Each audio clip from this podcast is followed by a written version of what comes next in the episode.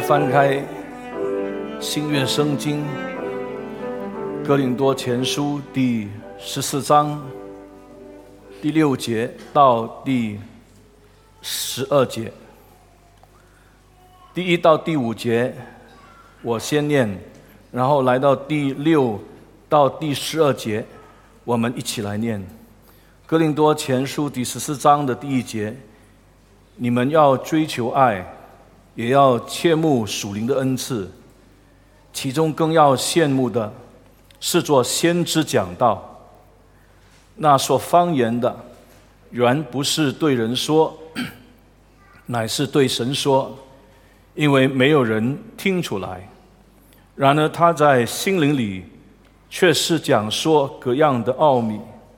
但做先知讲道的，是对人说，要造就。安慰、劝勉人，说方言的是造就自己；做先知讲道的，乃是造就教会。我愿意你们都说方言，更愿意你们做先知讲道，因为说方言的若不翻出来，使教会被造就，那做先知讲道的。就比他强了。第六到第十二节，预备，一、二，念。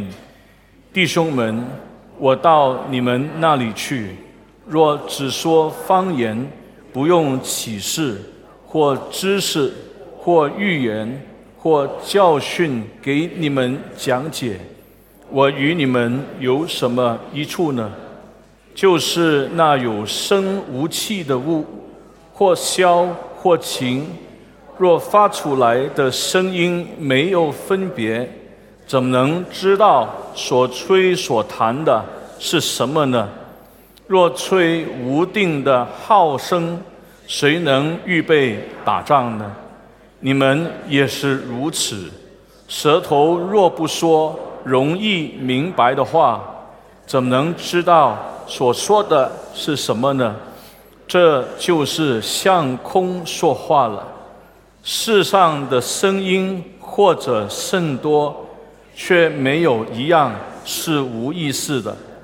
我若不明白那声音的意思，这说话的人必以我为话外之人，我也以他为话外之人。你们也是如此。既是切慕属灵的恩赐，就当求多得。造就教会的恩赐，啊！我再一次请这个志雄弟兄带领祷告。我们祷告，来天父，我们继续把我们以下听到的时光向你恭敬仰望交托。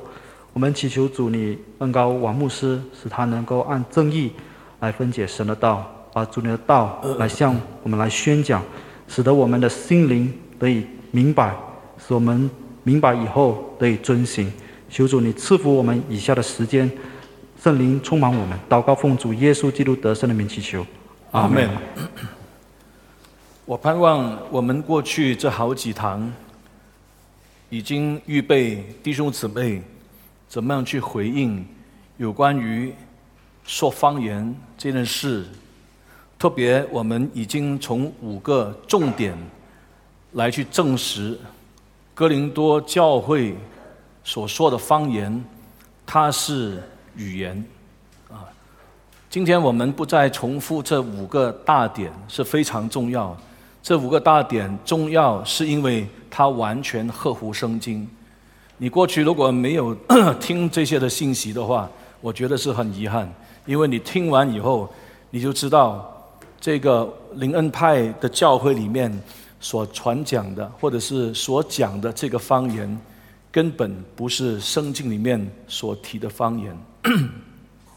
我们在这个第十四章里面看到保罗，他是很明显的把两种的恩赐把它摆在一起来谈。这两种的恩赐，大家都一目了然，看得非常清楚。那是什么？就是方言。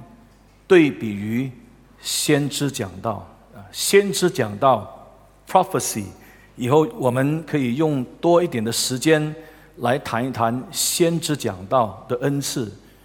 那么，在十四章里面，我们看到方言对比先知讲道有一个很关键的重点，也就是什么？整章十四章谈方言对比先知讲到的关键重点，就是语言的可理解性。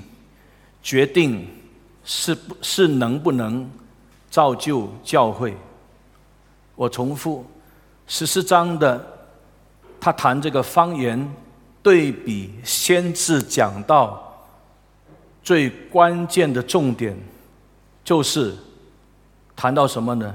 语言的可理解性，语言一定要被理解的，语言是可以被理解的啊，语言的可理解性。决定是否能造就教会的关键，一切的恩赐都是要造就教会，这个是使用恩赐的总目的。恩赐是上帝赐给基督徒的，每一个基督徒，不管他是怎么的一个人啊，不管他的身份多高，不管他的地位如何。不管他的知识多少，不管他的学问多高多少，都有属灵的恩赐。但是这些属灵恩赐赐给我们，不是纯粹为了造就自己，而是要造就教会。你从十二章哥林多前书一直开始看到十四章，你都可以很明显看到保罗的心。就是一个很清楚的，告诉哥林多教会的弟兄姊妹，他们领受的任何恩赐都要造就教会，包括讲方言。但是在哥林多教会里面，就是因为他们感到讲方言是不需要被翻译，为的是可以自我抬高他们属灵的身份。我们已经多次讲了。他们自己感到他们是属灵人，其实一点都不属灵，因为他们不是抱着一个爱的动机和行动来去使用方言的恩赐，以致他虽然领受这个是真正的方言啊，他讲了一个他没有学过的语言，他自己本身是理解这个语言，所以他自己本身可以被造就，但是没有翻译。所以，其他的弟兄姊妹，他们完全听不明白，听不明白就不能被造就，只有听明白才可以被造就。因此，我们真的在今天再重复一次，整章的圣经里面谈到这个语言的可理解性，决定是否能造就教会，这是很重要的。这样呢，你在今天的这好几节的经文的里面，就是从第六节到第十二节，保罗他提供了三个类比啊，这三个类比呢，来支持这个语言要被理解的重要性啊。这三个类比是出现在第七节，你看一看这个第七节谈什么。这个第七节是谈到这个箫或者是琴的声音，这是第一个类比。然后你看这个第八节，这个第八节是谈到什么呢？就是军号所发的声音。第三个类比呢，就是在第十一节，第十一节是谈到这个外国的语言，如果。我不明白他说什么啊，他也不明白我说什么，我们彼此就会认定彼此是外国人啊，所以这个是外国的语言。保罗用这个箫声、琴声、军号所发的声音，还有这个外国的语言，这三个类比，这三个例子结合在一起，总结一句话：就算这些没有。声音的乐器啊，或者我们要了解，如果我们讲一种别人不能够理解的语言，这种的声音啊，没有所区分的话，那么对方不能得到益处。这个声音如果能有所区分、有所明白，人才能够得到真正的这个益处。所以今天弟兄姊妹，我们要好好去自己提醒自己，就是我们在说话，我们在教导，我们在讲道，我们在分享，求主给我们说话清楚，交代清楚，我们分析清楚。传递清楚，那么呢，人可以从我们的分享上帝的话，可以得到帮助。假如我们分享的不清楚，我们传讲的不清楚，或者我们是模模糊糊的分享，人听来听去就不知道我们在讲什么，这是很重要的。保罗说：“弟兄们，我到你们那里去，若只说方言。”不用启示或知识，或者预言或教训给你们讲解，我与你们有什么益处呢？这样你可以从这句话很明显看到一个对比，对比什么？方言对比启示或知识或预言或教训。这个方言是不能被理解，如果没有被翻译；而启示呢，或者知识呢？或者预言呢，或者教训呢，是能够被理解的。所以这里也是一样，不能理解的方言，对比能理解的启示或者知识，或者预言或者教训，啊，很明显的，保罗说：如果我到你们当中，我拜访你们，整个崇拜会，我用一种你们不能理解的方言。来去分享的话，你们可以得到什么益处呢？这是保罗的原意，所以保罗就是这么说。啊，他再一次强调这个语言的可理解性。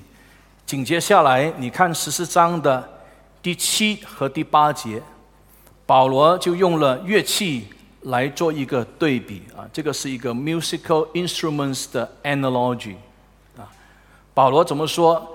就是那有声无气的物，或箫或琴，若发出来的声音没有分别，怎能知道所吹所弹的是什么呢？若吹无定的号声，谁能预备打仗呢？这个箫是这个吹需要吹的这个乐器，琴是一个弦乐器，这里的琴就是竖琴 （harp）。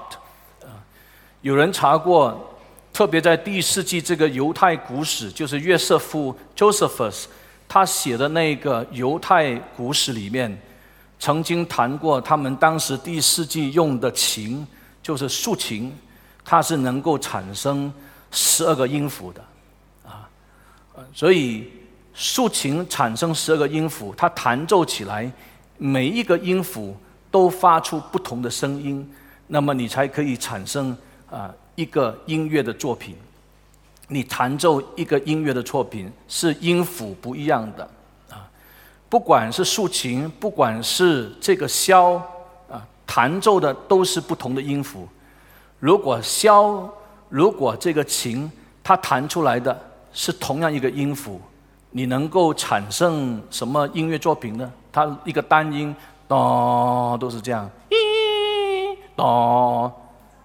这个是噪音，对，啊，这个只有声音，但是这个不是音乐，啊，就好像有些人今天唱歌的时候，他永远都是 monotone，啊，你怎么唱，他就是没有音符的，啊，神在，神在，神在，你听了之后，你你很难受。啊对不对？生在，生在，生在。站在他旁边唱的时候，他是生在，生在，生在，跟讲话是没有没有多大的这个这个这个分别。所以保罗他在这里讲的就是，就算在世界上这些没有生命啊，却是能够发声的这些乐器，无论是箫，无论是琴啊，它如果发出来这个声音没有分别的话。你怎么能知道他所吹所弹的是什么呢？你不能知道他所弹的。后面第八节，啊，这个乐器又不一样了，因为这是一个军号。这个乐器它是一个军号，这个军号它发不同的这个声音的时候呢，是要怎么样？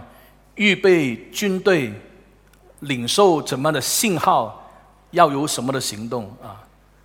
梆梆梆梆啊！比方说啊，可能他们就要预备打仗啊。如果你发这个信号，同样的梆梆梆梆，他以为预备打仗，结果你告诉他是预备吃饭，一模一样，不可能啊！你自己好好去上网看一下，他们吹这个军号有不同的信号，怎么样吹？大小声不同的音符吹出来的时候，它所传递出来是一个很清楚的一个信号，而且不能错，因为一错的时候是有生命危险的。应当预备打仗，他吹的不是打仗，结果敌人来，那么就完蛋，那是很危险的。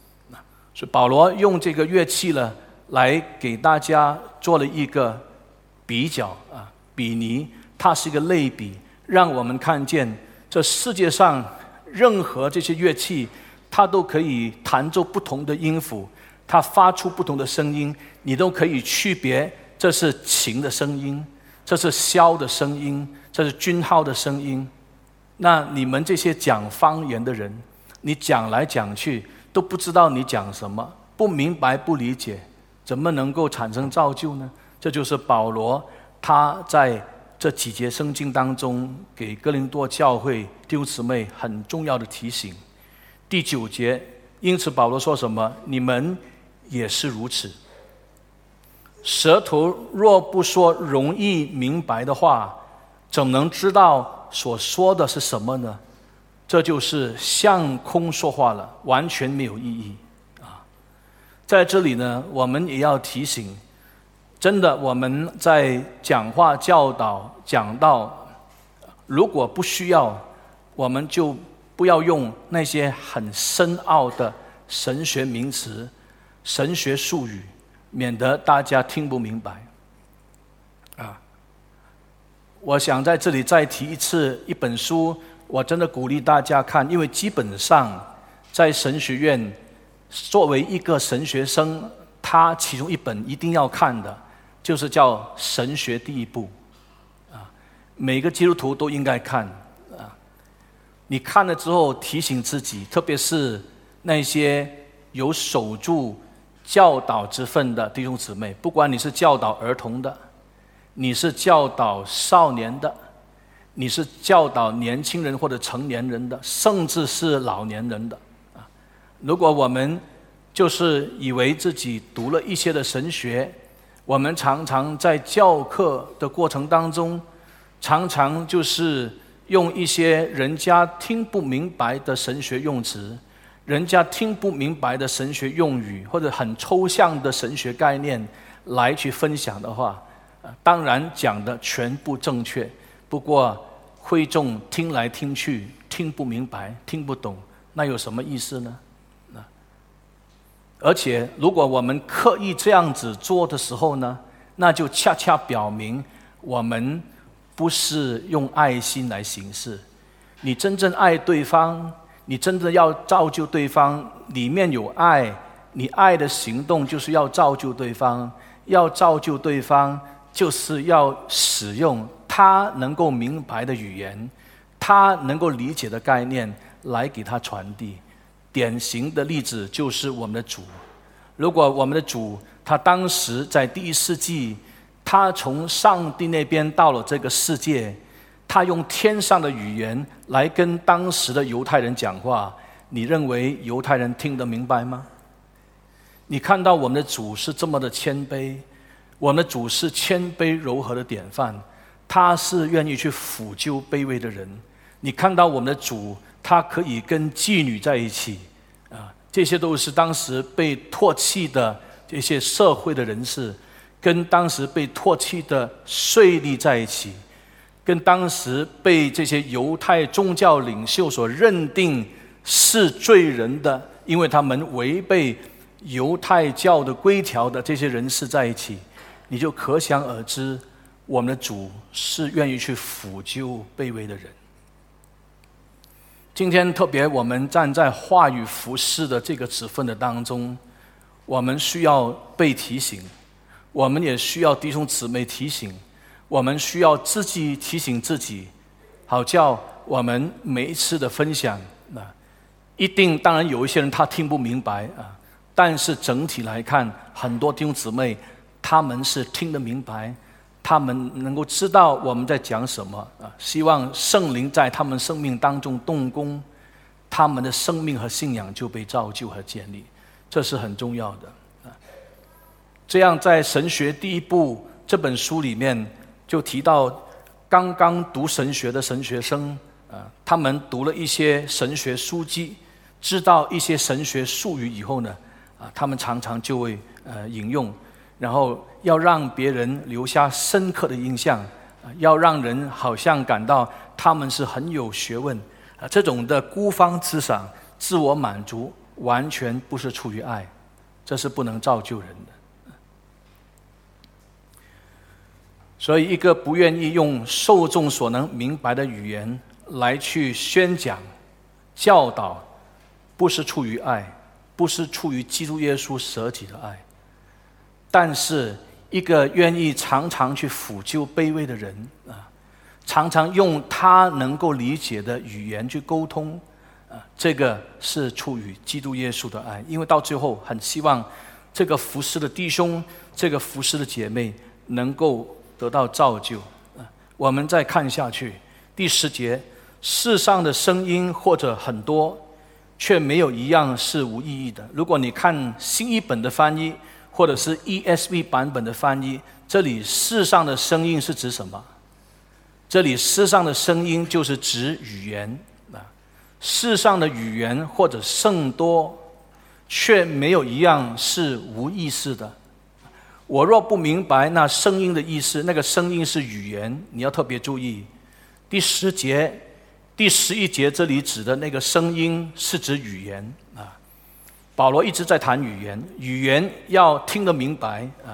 如果语言听不明白，你看后面第十一节，这说话的人啊，必以为我是外国人。这个话外之人就是外国人 （foreigner），我以以他为外国人啊！大家语言沟通不了，大家彼此不能明白，大家也不能在说话、分享上帝的话那边得到造就。然后第十二节，你们也是如此。既是切慕属灵的恩赐，就当求多得造就教会的恩赐。啊，在这里，保罗先做一个小小的总结。换句话说，紧接下来是三节跟以下的经节，保罗就一直强调先知讲道的重要性，因为先知讲道是可以直接造就信徒，不需要被翻译。在这里，我们也可以自己提醒自己：我们每一次在教会任何一个聚会、崇拜会、祷告会，或者是团契，我们有没有想过怎么样去造就我们身边的弟兄姊妹？我们不可能每个都是做先知讲道的，我们不可能每一个都有同样的恩赐，只是我们应当有同一个心智。同一个心智，就是我来到这里，我不只是要听明白上帝的话而得到造就，我在聚会的过程当中要怎么样荣耀上帝，可怎么样造就人？其中包括什么呢？包括你整个，比方说大家有一起读圣经的，你的态度、你的精神啊，大家一起开声祷告的那个态度和精神啊，如果你的读经是很专。专这个怎么样的很专注的，你读经的时候是很谨慎的，一个字一个字好好读的。你这样子读是因为你知道读圣经是敬拜上帝。你知不知道你这样读圣经的时候就造就你旁边的弟兄或者是非基督徒？有人在我们当中，比方说他第一次来坐在你旁边，他听到你这样读圣经的时候，他可能。会受感动，圣灵可能在他生命当中动工做预备的工作。你这种读经的态度和精神，你造就了他，你不知道啊。你这种祷告的迫切，你祷告的情辞这一种的交际，你这种真诚在上帝面前对上帝这个祷告，合乎上帝心意的祷告，在你旁边的弟兄，在你旁边的非基督徒，他听了你祷告的时候，也许他会受感动。他说：“这些人是很真实向上帝祷告，就可以造就他。可能你没有想过，啊，连你做的那个态、那个姿态，啊，你这样很随意做，啊，特别是很多人的教会。”他甚至在远远的地方，以为传道人没有看到啊，然后他脚翘起来，放在这个椅子上。我告诉你，都有啊，在这个礼堂那边啊，好像把它当成是戏院一样看啊，一面吃东西啊，一面就是在在在听讲道啊，因为太多人了啊，看不了这么多啊啊，所以很多不同这种态度。我告诉你。不单是在上帝面前要负责任，我们对我们旁边的弟兄、我们的姐妹也要负责任。啊，有一天很可能，啊，你不认识的弟兄或者你不认识的姐妹，甚至是一个基督徒，到你面前，啊，谢谢你弟兄，谢谢你姐妹，你过去你读经的态度，你祷告的态度，其实给我很大的造就，啊，这是我们没有想过的。那所以保罗在这里提到，你们也是如此，既是切慕属灵的恩赐，就当求多得造就教会的恩赐。我们抓住一个总原则，如果我们能分享的，我们尽量求上帝给我们有话语恩赐去分享。但是如果我们是领受的不是话语的恩赐，我们还是可以求上帝用我们这个人。言行举止一举一动呢，怎么去造就身边的弟兄姊妹？啊，圣灵在你身上动工的时候，就能够成就，这是很重要的。亲爱的弟兄姊妹呢？到这里，我们大概做一个总结的时候，我们不需要追求方言，我们要追求的是上帝的道，而且我们追求上帝的道的时候，一定要寻求真正的理解。因为当你寻求对上帝的话真正的理解的时候，我现在告诉你这句话，那个是叫做真心性的基础，或者那个叫做真心性的表现之一，啊，这个如果我们用一句稍微呃可能困难一点点的话，那个叫做以信求知，faith seeking understanding，我们的信仰是从信心做出发点。这个信心的出发点，它最后一定会推使我们去知道，而且我们要求上帝给我们从这个信心做出发点，有一个正确的这个求知。我们传统华人有一个错误的观念，我们以为呢，这个信心主要是跟得救有关系的。我相信，所以我得救；我有信心，所以我得救啊。这个是传统华人或者是一般福音派的那个思想，可是今天我要告诉你，古教父奥古斯丁他发现从圣经里面提到这个信心的时候，它最大的功能不是叫人得救，它最大的功能是什么？要叫人知道。所以他引用了，比方说保罗在提摩太后书。第一章第十二节那里提到，保罗说：“我知我所信的是谁啊？”提摩太后书一章十二节，保罗他是信上帝的，保罗所信的上帝，他要去知道，他所知的上帝就是他所信的，所以保罗说：“我知我所信的，信心是基础，因为信心是基础的时候，他是要推动我们去知。”每个人都是有这种以信求知，可是我们要求上帝常常保守我们以信求真知，啊，以信求真知。换句话说，信心最大的功能不是在得救，信心的功能是一生帮助我们去知道，而且要真知道谁？上帝和上帝的话。灵恩派追求的不是真知，是虚假的知，因为所追求的不是真理。他所追求的是现象，他所追求的是超自然的经验啊！这是在次序上来说已经错误了。上帝给我们这个头脑，这个理性，就是要我们以性求知，因为知一定跟理性拉上关系，对不对啊？所以你以信心去知，你知什么？不是知这个经验或者是超自然现象，你知真理。所以真理是要用理性好去想的。一个好好信耶稣的人，他的头脑会越来越清楚，不是走向理性主义。不是把理性绝对化，但是他的头脑是越来越清楚，他的理性是越来越清楚，他对上帝的话是越来越明白，这是真正的长进。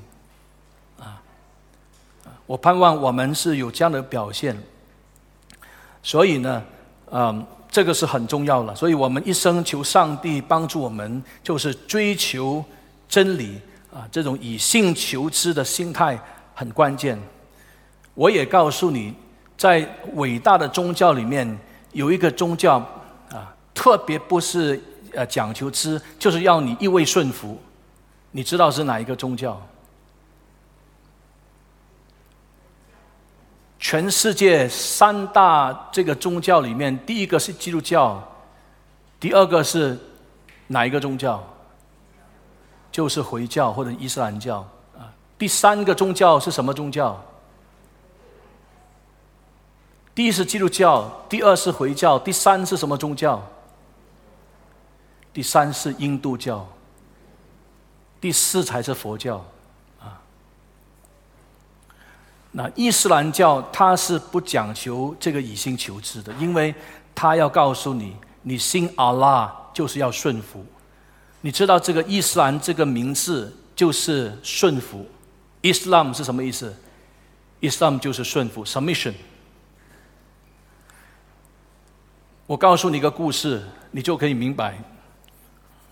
如果你过去听我曾经分享过一个在嗯开罗大学的一个教授，本来是一个研究回教历史、研究回教文化的一个啊回教学者，他后来是信了耶稣啊。你听他的一些见证，你就明白，Islam 是完全讲求顺服，不要你去以心求知啊。他的以心求知就是要你不要知啊，啊，他的以心求知就是要你不求理解，啊，你就是一味顺服，啊，不要问，不要质疑啊。这个质疑的意思说，你为了要真正明白啊，你可能会对一些事有所问问号，不是为了怀疑而怀疑啊。但是呢，伊斯兰不是叫你完全顺服。那 Mark Gabriel 他本来是一个啊，在开罗。那边去读书的一个人，他从小到大，他就是一个相当虔诚的回教徒。他的安哥常常给他背诵《可兰经》，所以等到他十二岁那年，他已经是熟读整本《可兰经》。《可兰经》有多长？《可兰经》大概是等于这个基督教的新约圣经的这个长度啊，这是《可兰经》。十二岁已经完全背熟《可兰经》。那还要背哈迪，哈迪是什么呢？哈迪简单来讲，就是穆罕默德的言行录啊。穆罕默德他讲过什么话？穆罕默德他做过什么？穆罕默德的生活方式，比方说穆罕默德怎么样祷告，那个方式是记载在哈迪啊。穆罕默德怎么吃饭啊？记载在哈迪啊。穆罕默德是呃怎么样这种的呃跟这个妇女跟其他人的这个关系？记载在哈迪，啊，那么呢，到了十八岁那一年，Mark Gabriel 他就背诵了大概有五千到六千条的哈迪，厉不厉害？这样的一个人，后来就进到开罗的 Al Aqsa 大学。我们知道呢，Al Aqsa 大学是全世界研究回教学的首要的大学。你问所有的人回教徒，他一定要知道。研究回教学的中心就是在开罗的奥阿萨大学啊，当然在耶路撒冷有奥阿萨的这个教呃呃回教堂，不过呢，研究回教学的中心是开罗的奥阿萨大学，他就进到这个大学，他自己做见证，第一天上课，他的老师就跟全体同学讲啊，他说呢，老师讲这些话对他很大这个冲击啊，因为他是一个思考型的一个回教徒。他进了大学，老师跟他们全班的同学说的一些话，开始说的话，他说：“我所讲的，你要把他我所讲的，你们要把我所讲的话当成是真理。”啊，这段话在哪里你可以找得到呢？呃，就是在他一本书里面，就是穆罕默德与耶稣基督啊，或者叫做 Jesus and Muhammad。当然，这本书我相信你不要自己傻傻的随便进口，免得你在这个呃关卡那边就是受到调查。那不过你可以买一个 soft copy 啊，你可以去买，你自己去找。所以在他的见证里面，他说这个对他来说有最大的冲击啊！你们全堂的同学们要注意，你要把我所讲的当成是真理这样接受。下来，你听他讲。我不允许在我的课堂里面有任何的讨论，no discussion in my class。第三，在我的课堂里面，no questions，你不要问问题，你不要有什么讨论啊。我没有讲的，你不需要知道；我所讲的，你要把它当成是真理来看待。他当然就很不满了。他很不满，就反对老师提问题，所以老师很讨厌他。有一回，他问一个教授，那个教授很生气。他问这个教授一个问题，教授是很难回答，一方面很生气，一方面要勉强回答他。他问什么呢？他说：“穆罕默德按照《可兰经》的记载，只不过是一个普通人，为什么他有这么大的特权？他可以娶十三个太太？”而我们回教徒一般的回教徒只能娶多少个？四个。为什么我们只能娶四个？为什么穆罕默德一个普通人他可以娶十三个太太？他的教授很生气啊，但是他的教授用了一个理由来回答他。他说：“不是的，其实我们娶的比穆罕默德娶的更多。怎么来理解呢？”老师就解释，老师就说。你不要忘记，穆罕默德是不能休掉他十三个太太的，但是我们回教徒是可以休掉我们的太太的。你今天娶了四个太太，明天你就把这四个休掉以后，你再娶四个，无止境的你休掉太太娶太太，这岂不是比十三个还要更多吗？他很不满意，因为《可兰经》有记载，其实穆罕默德。他也是能够休掉他太太的，这些都有记载。总而言之，告诉大家一件事：他在整个大学的学习当中，他得到的一个结论就是，这个回教是完全要求你顺服，不能过问。你不明白的啊，老师有另外一句话要跟你讲。他说：“阿拉还有这个我们的先知穆罕默德知道，你不知道不要紧，你就求阿拉帮助你。”啊，你要就是顺服，意味着顺服，这个是回教，所以回教他的这个以心求知，就是要你不要知，回教不要你以真正的来追求真理，但是基督教的信仰是一个以心求知的信仰，以致你可以看到基督教的信仰是影响全世界，我盼望大家要明白，这个信仰这个怎么样影响全世界呢？啊，十七世纪这个。有一个啊数学家叫做 Alfred North Whitehead，他在他一边的讲论叫做《科学与现代世界》里面，他提到基督教的信仰所持定的一个理念，就是上帝是理性的上帝，所以造了有理性的人。这个理性的人，他去研究这个背后有定律的这个世界，所以才产生十七世纪的这个科学革命。他不是基督徒。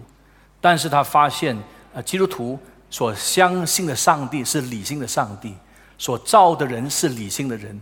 这个世界既然是上帝造的，它背后有这个原理，我们一定要用理性去研究，所以才产生科学的可能，才有这个近代十七世纪科学革命的这个可能。这是一些很伟大的一些话，是从一个非基督徒的一个学者他注意到的事实。所以，亲爱的弟兄姊妹，我们今天在这里聚会，我盼望我们明白，我们一生就是要求主加倍恩典在我们身上，接力以信求真知真理，啊，我们就可以看到我们的生命不断在上帝的恩典和真知识上里面长进，成为一个在这个时代可以真正为主作见的人。啊，我盼望在这里每一个弟兄姊妹。在整个人生的信仰成长过程当中，啊，对真理是真正的渴慕，对真理是真正的顺服，对真理是以信求知，而且是真知。上帝帮助我们，我们站起来祷告。我们的主啊，我们求你继续不断拯救我们，脱离理性的荒谬，因为我们的理性是本来是败坏的，我们的理性。原是受罪所玷污的，我们的理性常常会走偏差，甚至我们的理性是不断制造偶像的工厂，我们的理想是邪淫的淫妇。主啊，常常对你不忠，常常不专于你。我们贪爱这个世界和世界上的事。主啊，我们沉浸在许多我们生命败坏的情欲的当中，求主拯救我们。求主怜悯我们，求主借着你的话来圣化我们，求主借着你的真理来重生我们，来建造我们，引导我们。求上帝加倍的恩典，就是特殊的恩典在我们身上，好叫我们真正以信求之，真认信你，并且整个信心的高峰，就是以爱的行动来显出我们是真正相信你。真正敬畏你的弟兄姊妹，主啊，你与我们同在，我们需要你的帮助，恩典无止息，在我们这些卑微的人身上，好叫我们就在你的恩典、你的真理当中继续的成长，可以成为一个真正能够知所信上帝的基督徒，来为福音做见证，来造就弟兄姊妹，造就不幸的朋友，造就。